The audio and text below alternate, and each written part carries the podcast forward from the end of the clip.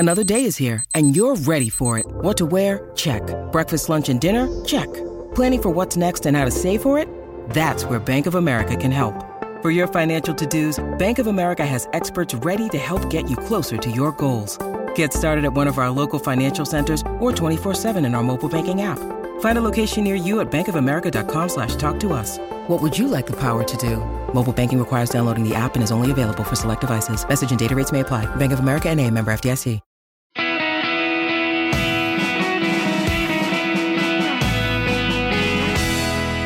Welcome to Clear Eyes, Full Hearts, a podcast presentation of Black Beryl Media and Ritual Productions. This is an episode-by-episode look at the award-winning TV show Friday Night Lights, created by Peter Berg. I'm Stacey Oristano. I played Mindy Collette Riggins. And I'm Derek Phillips, and I play Billy Riggins. Our assumption is that you, our listeners, have already watched the show. But if you haven't already, go watch Friday Night Lights, which is currently streaming on Netflix and Peacock TV, because there will be spoilers in our podcast. If you want to support our show, subscribe for free to our YouTube channel, where you can access exclusive content.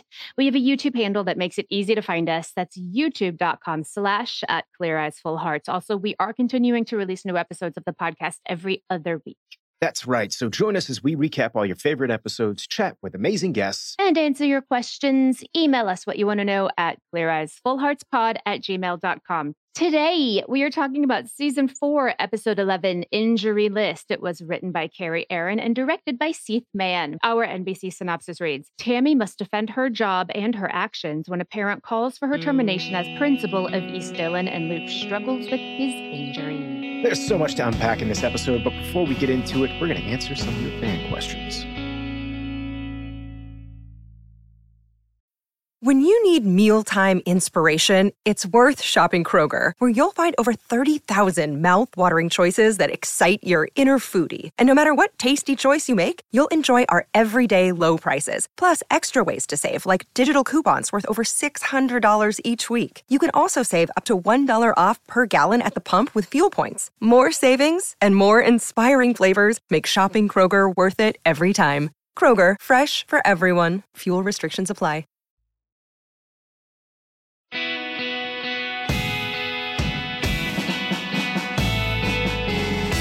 Before we even answer fan questions, Stacey, Seth Mann, who directed this episode, this is actually just kind of a funny story behind the scenes. I was actually flying in to shoot this episode, and I bumped into him in the airport, and I'd worked with him on another episode of Friday Night Lights. And I was taking a pee at the urinal, and when I turned around, I saw Seth, and I go, "Hey, man, how you doing?" And I went to go shake his hand. And he goes, "Wash your hands first." And I was like, "Yeah, sorry." So that happened. I don't even know what to say to that. It has absolutely nothing to do with fan questions. I just heard you say Seth Mann directed this episode, and I was like, oh, yeah, that's right. I just wonder, like, when you showed up on set again, he would be like, hey, did you wash your hands, bro? Yeah, it was awkward and embarrassing and, you know. And fully Derek. Yeah, pretty much. Actually, I don't know if it was this episode, but every time I think of Seth Mann, I think about the time that I saw him at LAX and tried to shake his hands when I had pee all over me. I don't think I had pee all over me. I bet that he loves being that memory for you. Yes. Anyway, our first question comes from James in Tampa, who asks, when Coach and Tammy brought home Gracie Bell, she was young.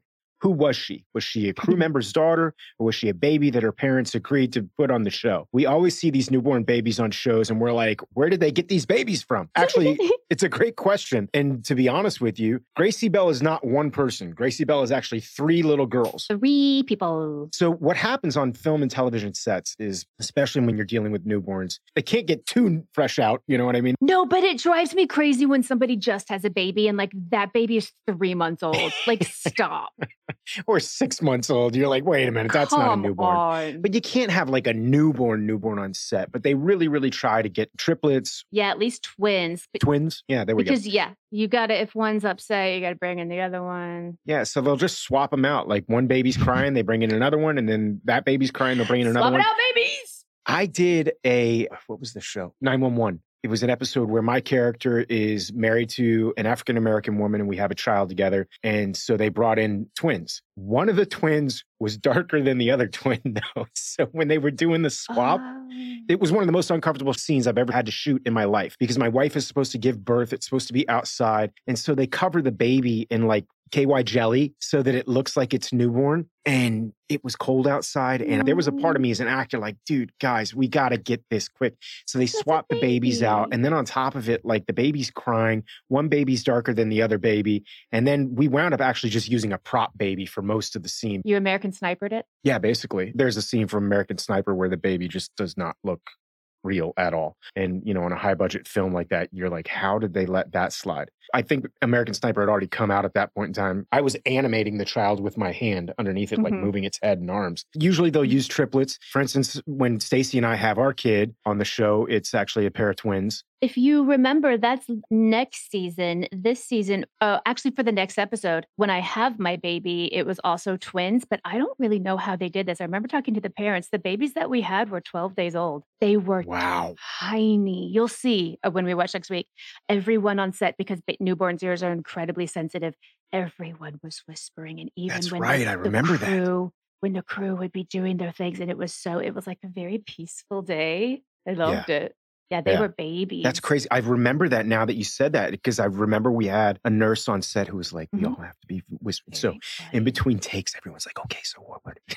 But to answer the question, there are agencies that are like specialty agencies that deal with kids, babies, families. And so casting directors will go to these agencies for that. We're just going to keep talking about babies. I did a couple episodes of Shameless. And in Shameless, you shoot the interiors in LA, and then you go to Chicago to shoot the exteriors. And on Shameless, I had twins again.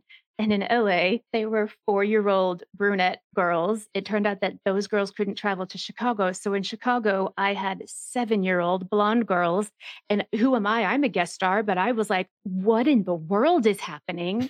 I just shut my mouth and went along with it. Okay. But yeah, primarily in the business, they go to, you know, looking for twins, looking for triplets. And to be honest with you, it's pretty decent money for the parents, you know, and I'm sure if you're being surprised by having twins or triplets, you'll take the money wherever you can get it at that point in time. But you guys, next time you see a kid or a baby, especially a baby on a TV show, they're always looking up, and it's because they're looking at the boom mic that's always above their head. Almost and I love always. It. Okay, I'm moving on. Our next question comes from Garrett Miller, who asks, what did you think of Jesse's role Todd in Breaking Bad compared to Landry? Yeah, you can never hear the song Sharing the Night Together without thinking of him driving to El Camino and singing it. It's so creepy.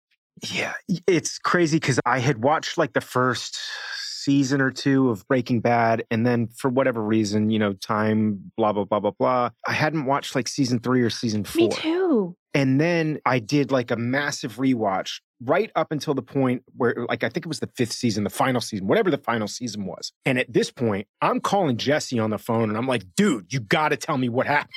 I'm losing my mind. He's like, I'm not telling you anything. But I remember when he got that job, I'm paraphrasing this, so please bear with me if anything that I say isn't completely and totally true. But as I remember it, Jesse got this job and wasn't sure exactly what character he was playing when he got it because they were so super secretive about it. So he didn't actually know when he got his first script, which character he was playing in the script while he was on the flight down there to go shoot his scenes. And yeah, he winds up playing Todd, and he's super creepy on that show. Super creepy. Yeah. It is a polar opposite of who Jesse Plemons is as a person. I don't know about you, but I love the opportunity to play stuff like that as an actor.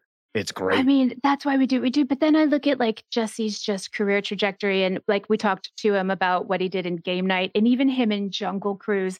Jesse Plemons loses himself in a character. He's so freaking brilliant. Yeah. Anything compared to Landry is going to be different because Jesse would never do the same thing twice. He's so freakishly talented. I love that voice so much. I wish he would have spoiled some of those, you know, spoiled me a little bit with his Breaking Bad stuff. But he was pretty good about not saying anything.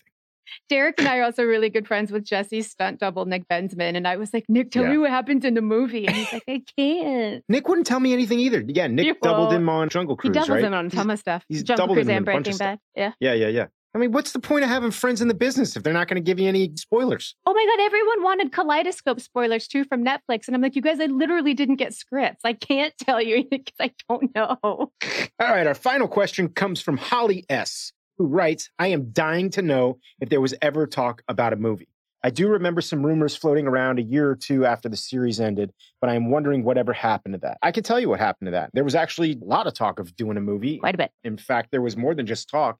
Jason Katims wrote a whole entire screenplay. The script is written. More than anything, I think most of the actors from the show, while I think a lot of us would love to work with each other again, are also very hesitant about ever doing anything Friday Night Lights again, just because we think the show ended on such a good note. The idea of like getting everyone back together to try and best what we've already done. I think a lot of people are very happy with the way the show ended and have moved on with their careers. There was a, not like an official vote, but a reaching out of a, are you a yes or are you a no category. Yeah. Like it wasn't totally polar. Like there was a lot of yeses, but there were way more no's. I would love the opportunity to work with all you guys again. I've loved the chance that we've had doing this podcast just to reconnect with everybody. And it's been awesome. And I was hesitant about doing this podcast for that same reason, you know, because there was that part of me that was like, you know, I don't want to sour the memory of this show, not just for myself, but for fans of the show. I feel like I'm walking a tightrope sometimes of not, you know, getting too personal with the show because it was such a wonderful experience for me and a wonderful experience for so many fans. I don't want to ruin that for anybody. I can get my hands on the script to read it just for fun, but there's part of me that hasn't done it yet. I never saw it. They won't like just give to anybody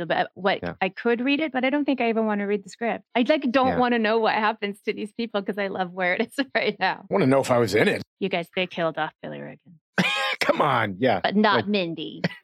I'm just kidding. I did a Parenthood thing a couple years back. Me and Jesse Plemons and Stacey was supposed to join us, but Stacey, you were working or shooting on something. I can't remember what. Mm-hmm. But yeah, we did like a little Friday Night Lights Parenthood crossover, but that's basically been the extent of it. And I mean, obviously, Jason Katims has used a lot of Friday Night Lights people and is currently working with Connie Britton on a new show. But yeah, I mean, Jason, I think his love for the show and for all of us is pretty clear because he's used us on so many different projects. And I guess there's a new Friday Night Lights TV show in the works coming up, but it literally has nothing to do with us and we don't know anything about it. Yeah, I mean, I've heard that. I don't know if there's any truth to that. You know, it's probably in development. I don't think people realize. I mean, like the first Friday Night Lights movie took 15 years to make. It's just kind of the way Hollywood goes sometimes in terms of like the speed at which things get produced. But anyway, thank you guys so much for all the questions. Please keep them coming. And we're going to move on to the rewatch portion of the show.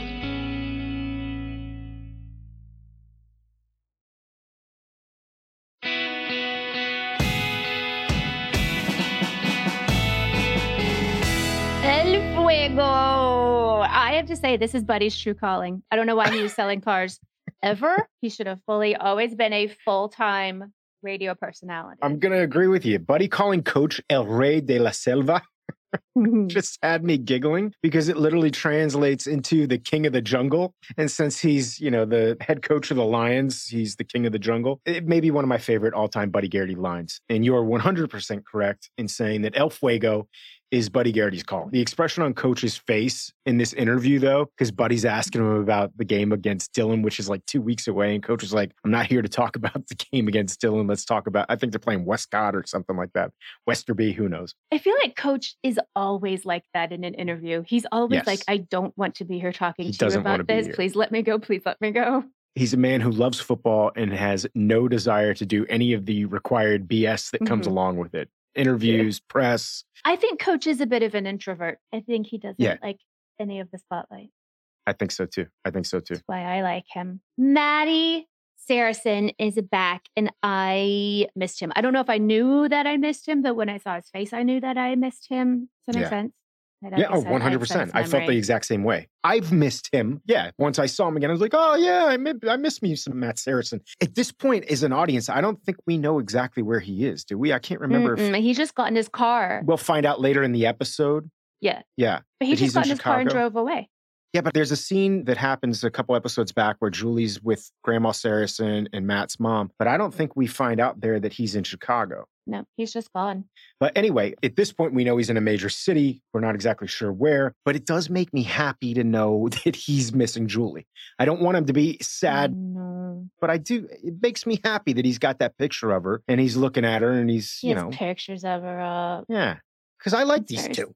I like these two together and it makes me sad that they're not together. I want them to be together, but I understand. Are you okay? I'm going to be.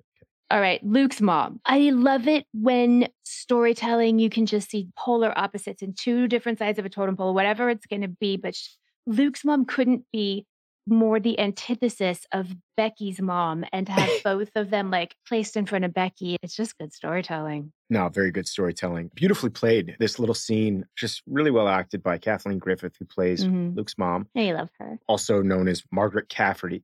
And even though it's a very short scene, it's arguably, I want to say, the most uncomfortable scene I think I've watched on Friday Night Lights. And that's saying a lot. Really? Yes. It just made me like, ugh. Because you got the mother of the guy that Becky barely knows who knocked her up.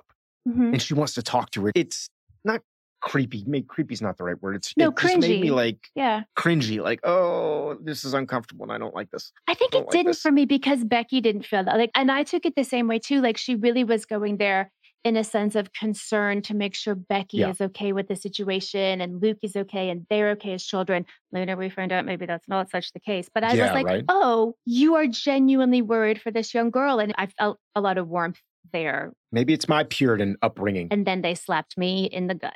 You know what it felt like? And maybe this isn't the same for you, but like, I remember like being like 15 years old and renting a movie from Blockbuster and like watching it on the couch and there's like a nude scene and your parents were in the room with you and you're like, oh, even French kissing, I would hide. Yeah. It's so uncomfortable. This scene made me feel that way for whatever reason. You know more of the story too, because to me, it felt very pure. Yeah. Which made it harder later. Well, this is a completely and totally different thing here, but like, you don't have to answer it right this second. I'm going to give you some time to think about it. That's what I'm saying. What scene on this show made your skin crawl the most? Like, because this scene made my skin crawl. And as I said, you don't have to answer it now. In fact, you can answer it later. Think about it a little bit. We'll keep doing the podcast here, Stace. Okay. And I'm going to ask you at the end of this episode. Oh, now I have to do two things at once in my brain. Yeah, that's right. Pressure. All right. Okay, you guys, I've talked about him before, but oh my God, Cedric Neal, he plays Kennard. I remember like hanging out with Seth on set. I was so happy that we were working on the same project. We've been friends for like 20 years.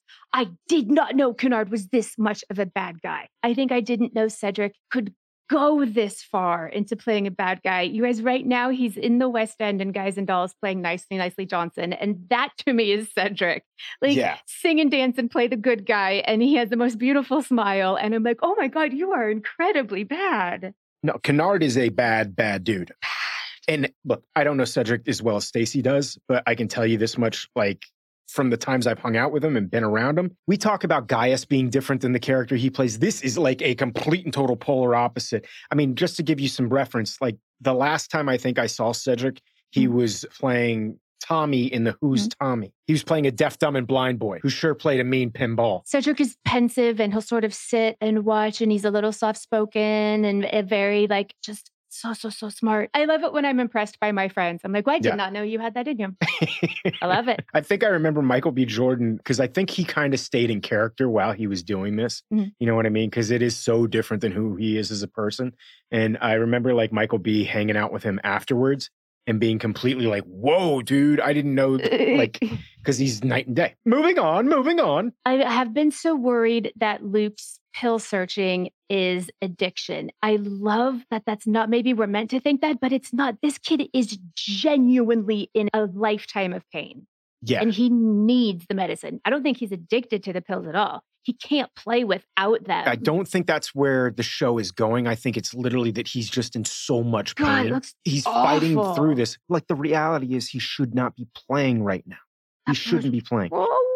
I'm not saying it's as bad as what Luke got, but I got a deep thigh bruise when I was doing that movie 42. I could barely walk. And I didn't tell anybody about it because I didn't want to get recast. You know what I mean? Did you slide? Did you get it from sliding? I got it from sliding about 40 times the same day in the same place in the same area, because we were shooting this one scene where I was supposed to be catching a foul ball and sliding into a fence to do it. But we did it like, I mean, we must have done 15, 16, 17 takes, just over and over and over again, landing on that one area. And it was already bruised from before. I kept doing it. When I say thigh, it was more like on the outer thigh and part of my hip. But I mean, the bruise started and it was like almost black, but like the size of an eraser head, like in my thigh.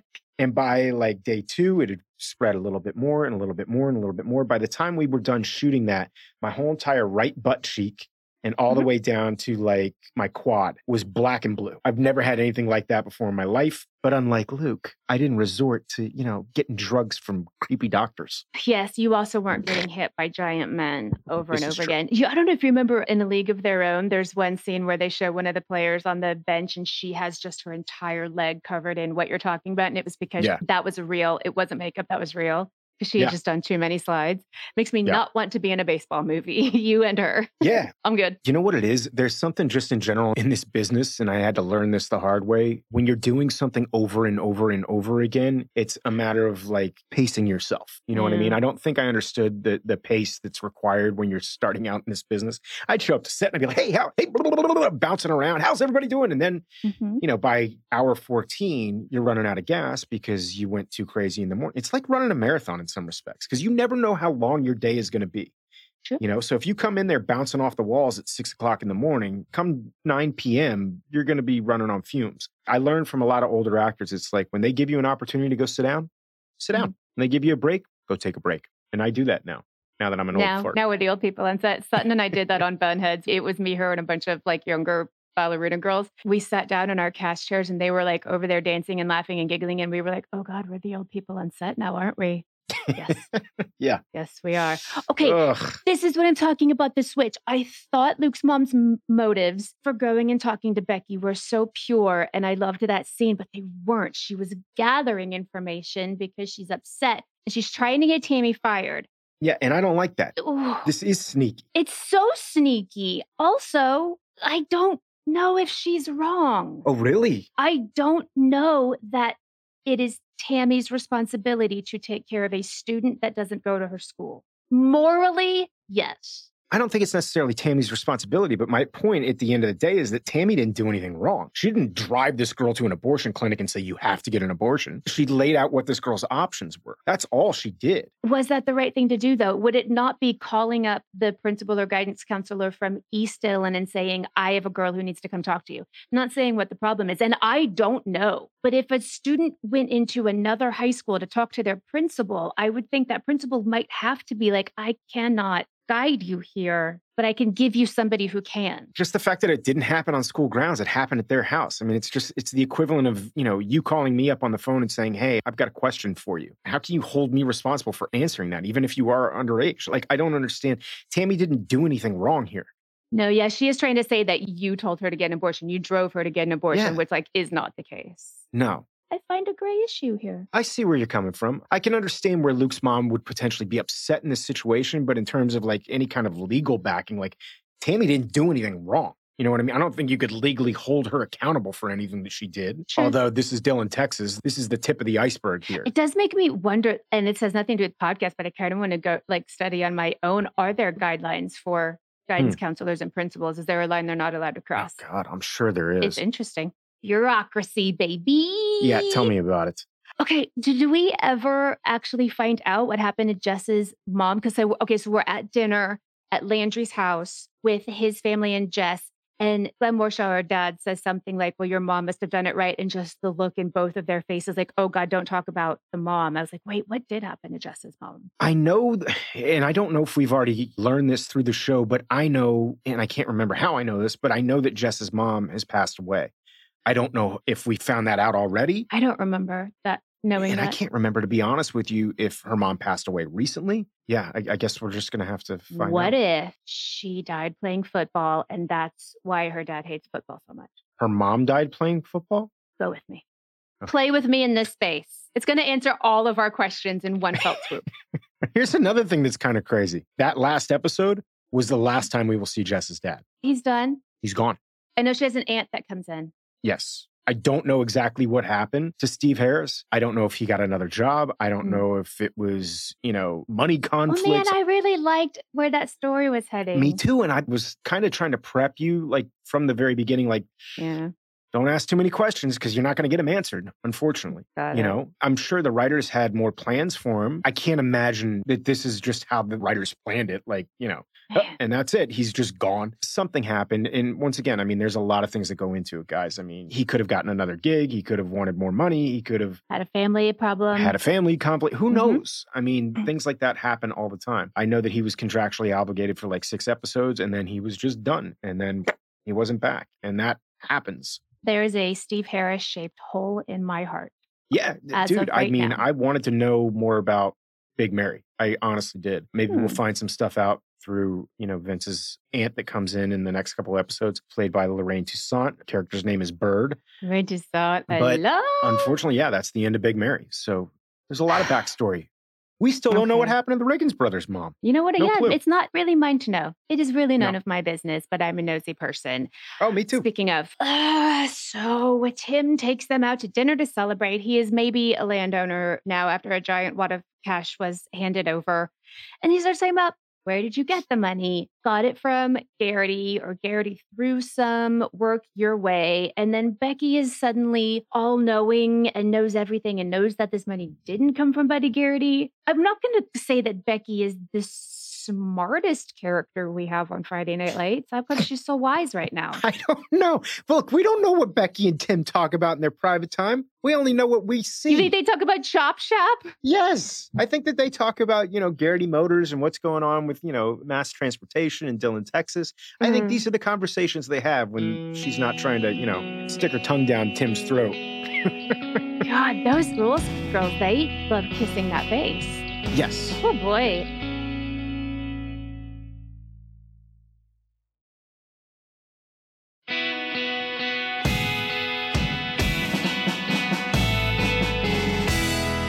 Of the Sprules girls, Alicia Witt says to Taylor Kitsch, which is the only way that I can put this, that you live a few meters away from my house. If I said to you right now something was 5 meters away, would you know how far away that was? No. I have no clue what a meter is. Why does she say, and I only can think that she's talking to Taylor Kitsch in Canadian.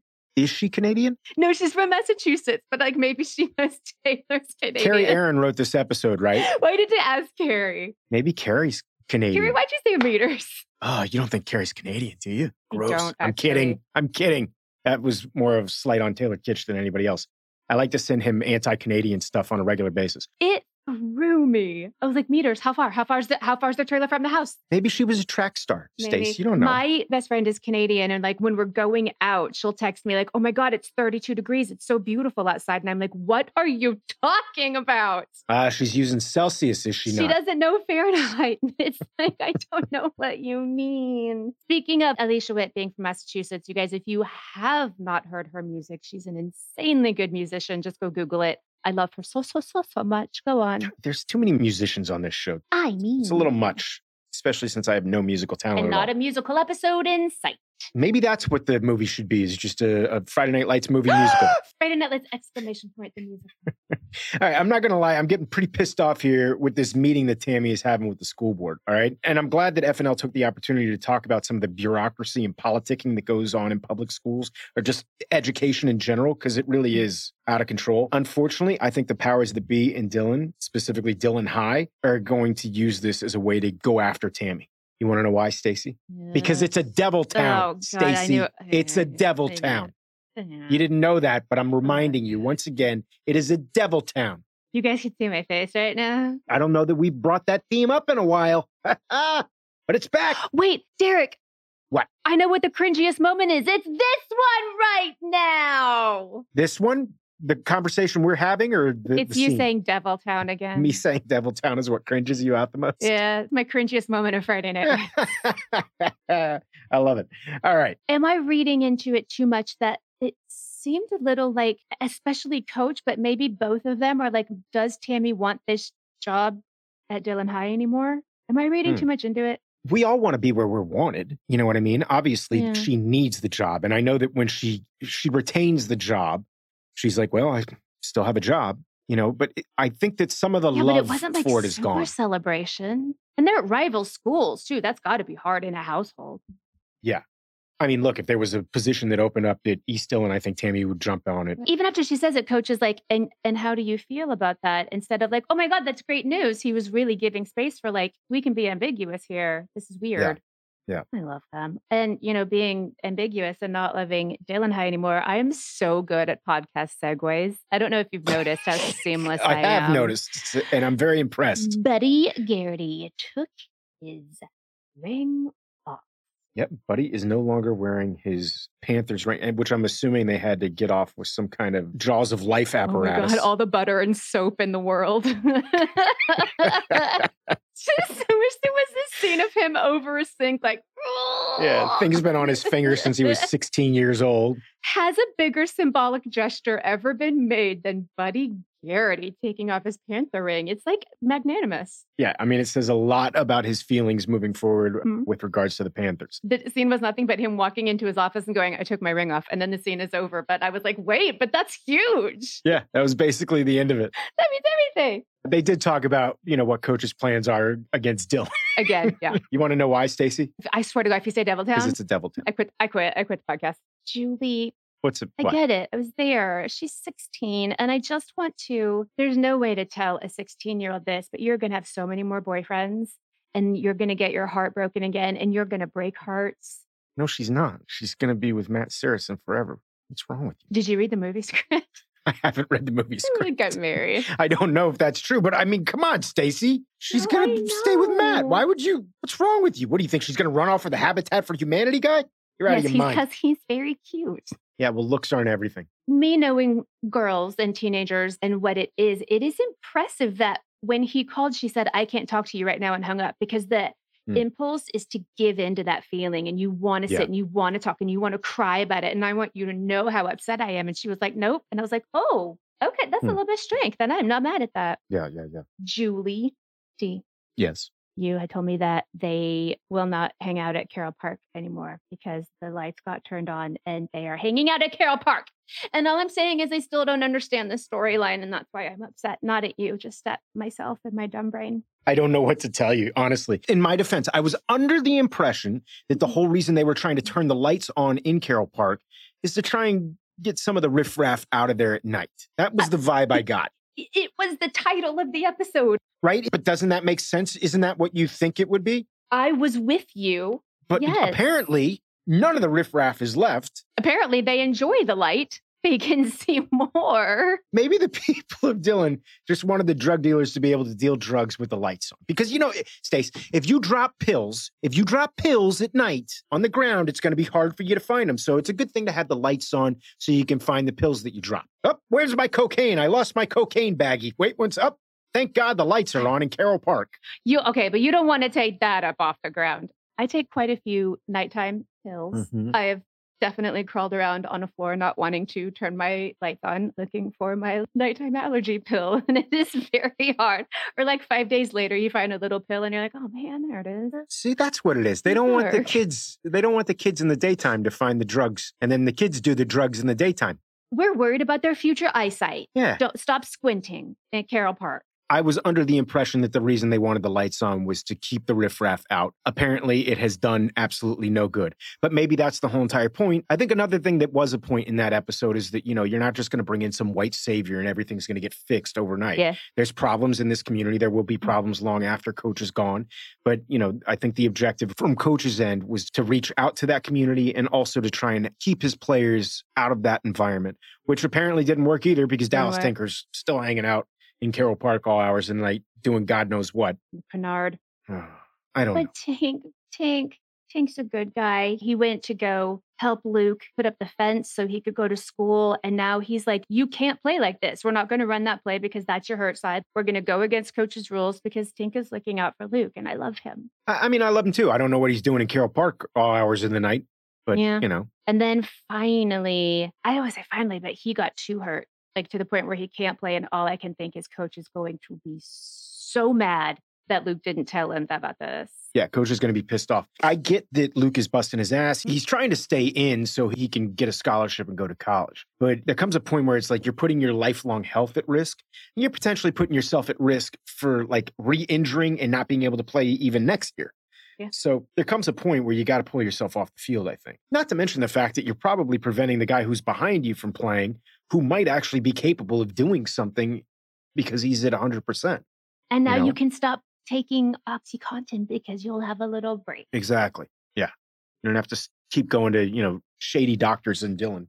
Gosh, shady doctors. I'm going to do it again. I just need you to be prepared. Here it comes. Absolutely not. We have done this storyline before, and I don't want to see it again. What storyline? We saw Tim Riggins take a drunk Julie home, get her in bed, and take her shoes off because he is a kind, wonderful human. Coach walked in and thought he was doing creepy things with his daughter in bed. And now Becky's mom walks in while they are innocently on the couch watching a movie and thinks that he is doing something to her daughter. Like, I can't. We did the storyline before.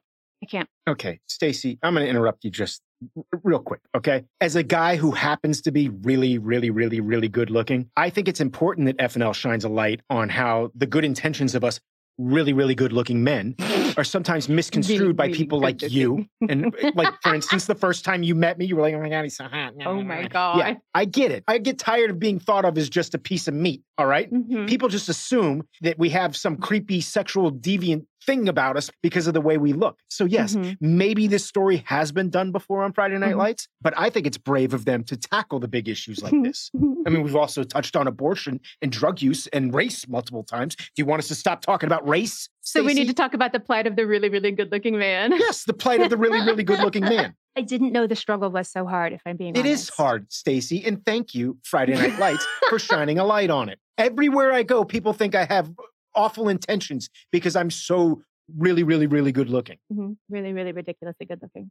Yes, I do agree with you. There is a repetitive theme in the show of Tim getting screwed over for stuff that he didn't do. But then he also just stands up and bows his head down and walks away. And he's never like, no, dude, I wasn't doing that thing. Because he just assumes everyone thinks awful of him anyway, that he's like, okay, you think I'm terrible. I'm walking away. Like, there's a part of it that's heartbreaking. He's a noble alcoholic.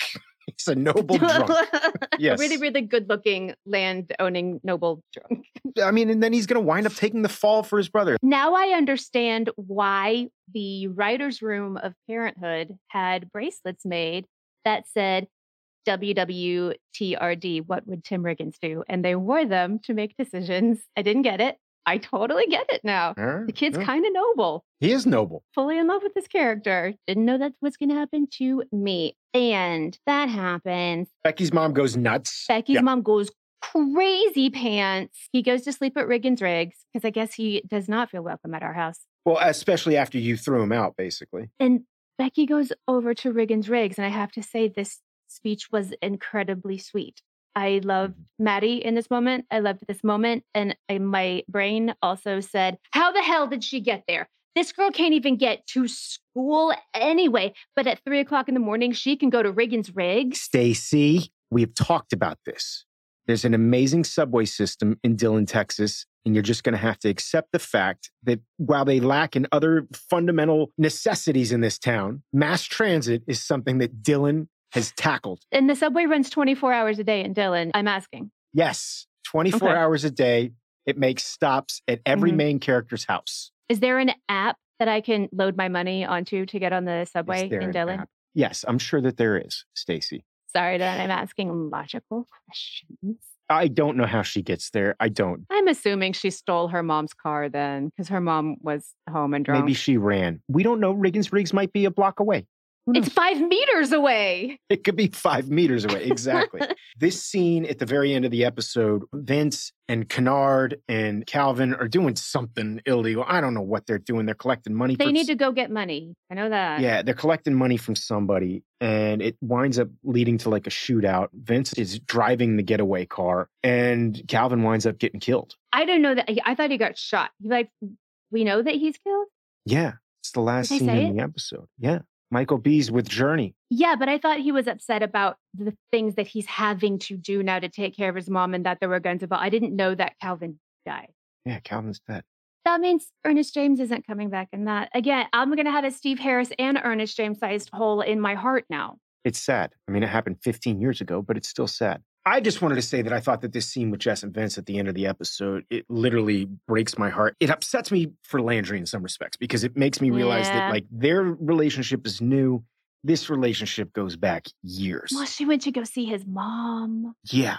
That's history. There's another level to the connection that these two have. Yeah, Landry will never have. And I don't think he's going to be able to squeeze his way into that, unfortunately. You know? Give Vince a break is all I'm saying. Oh, man. Friday night. The kid needs one. Well, he's not getting it next episode, unfortunately. Guys, I think that is it for Season 4, Episode 11. But please join us next time for Season 4, Episode 12, entitled Laboring. But until then, clear eyes. Full hearts. Can't lose.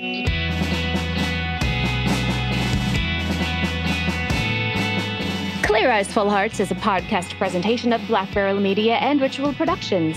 Executive producers are Stacey Oristano and Derek Phillips, Chris and Mindy Wimmer for Black Beryl Media, and Steve Walters for Ritual Productions. Our producer is Miranda Parham. Send your questions to cleareyesfullheartspod@gmail.com. And follow us on social media. I'm on Instagram at Stacey Oristano. And I'm also on Instagram at _Derek Phillips. Check us out on YouTube and blackbarrelmedia.com. Thanks so much for listening, and we'll see you next time.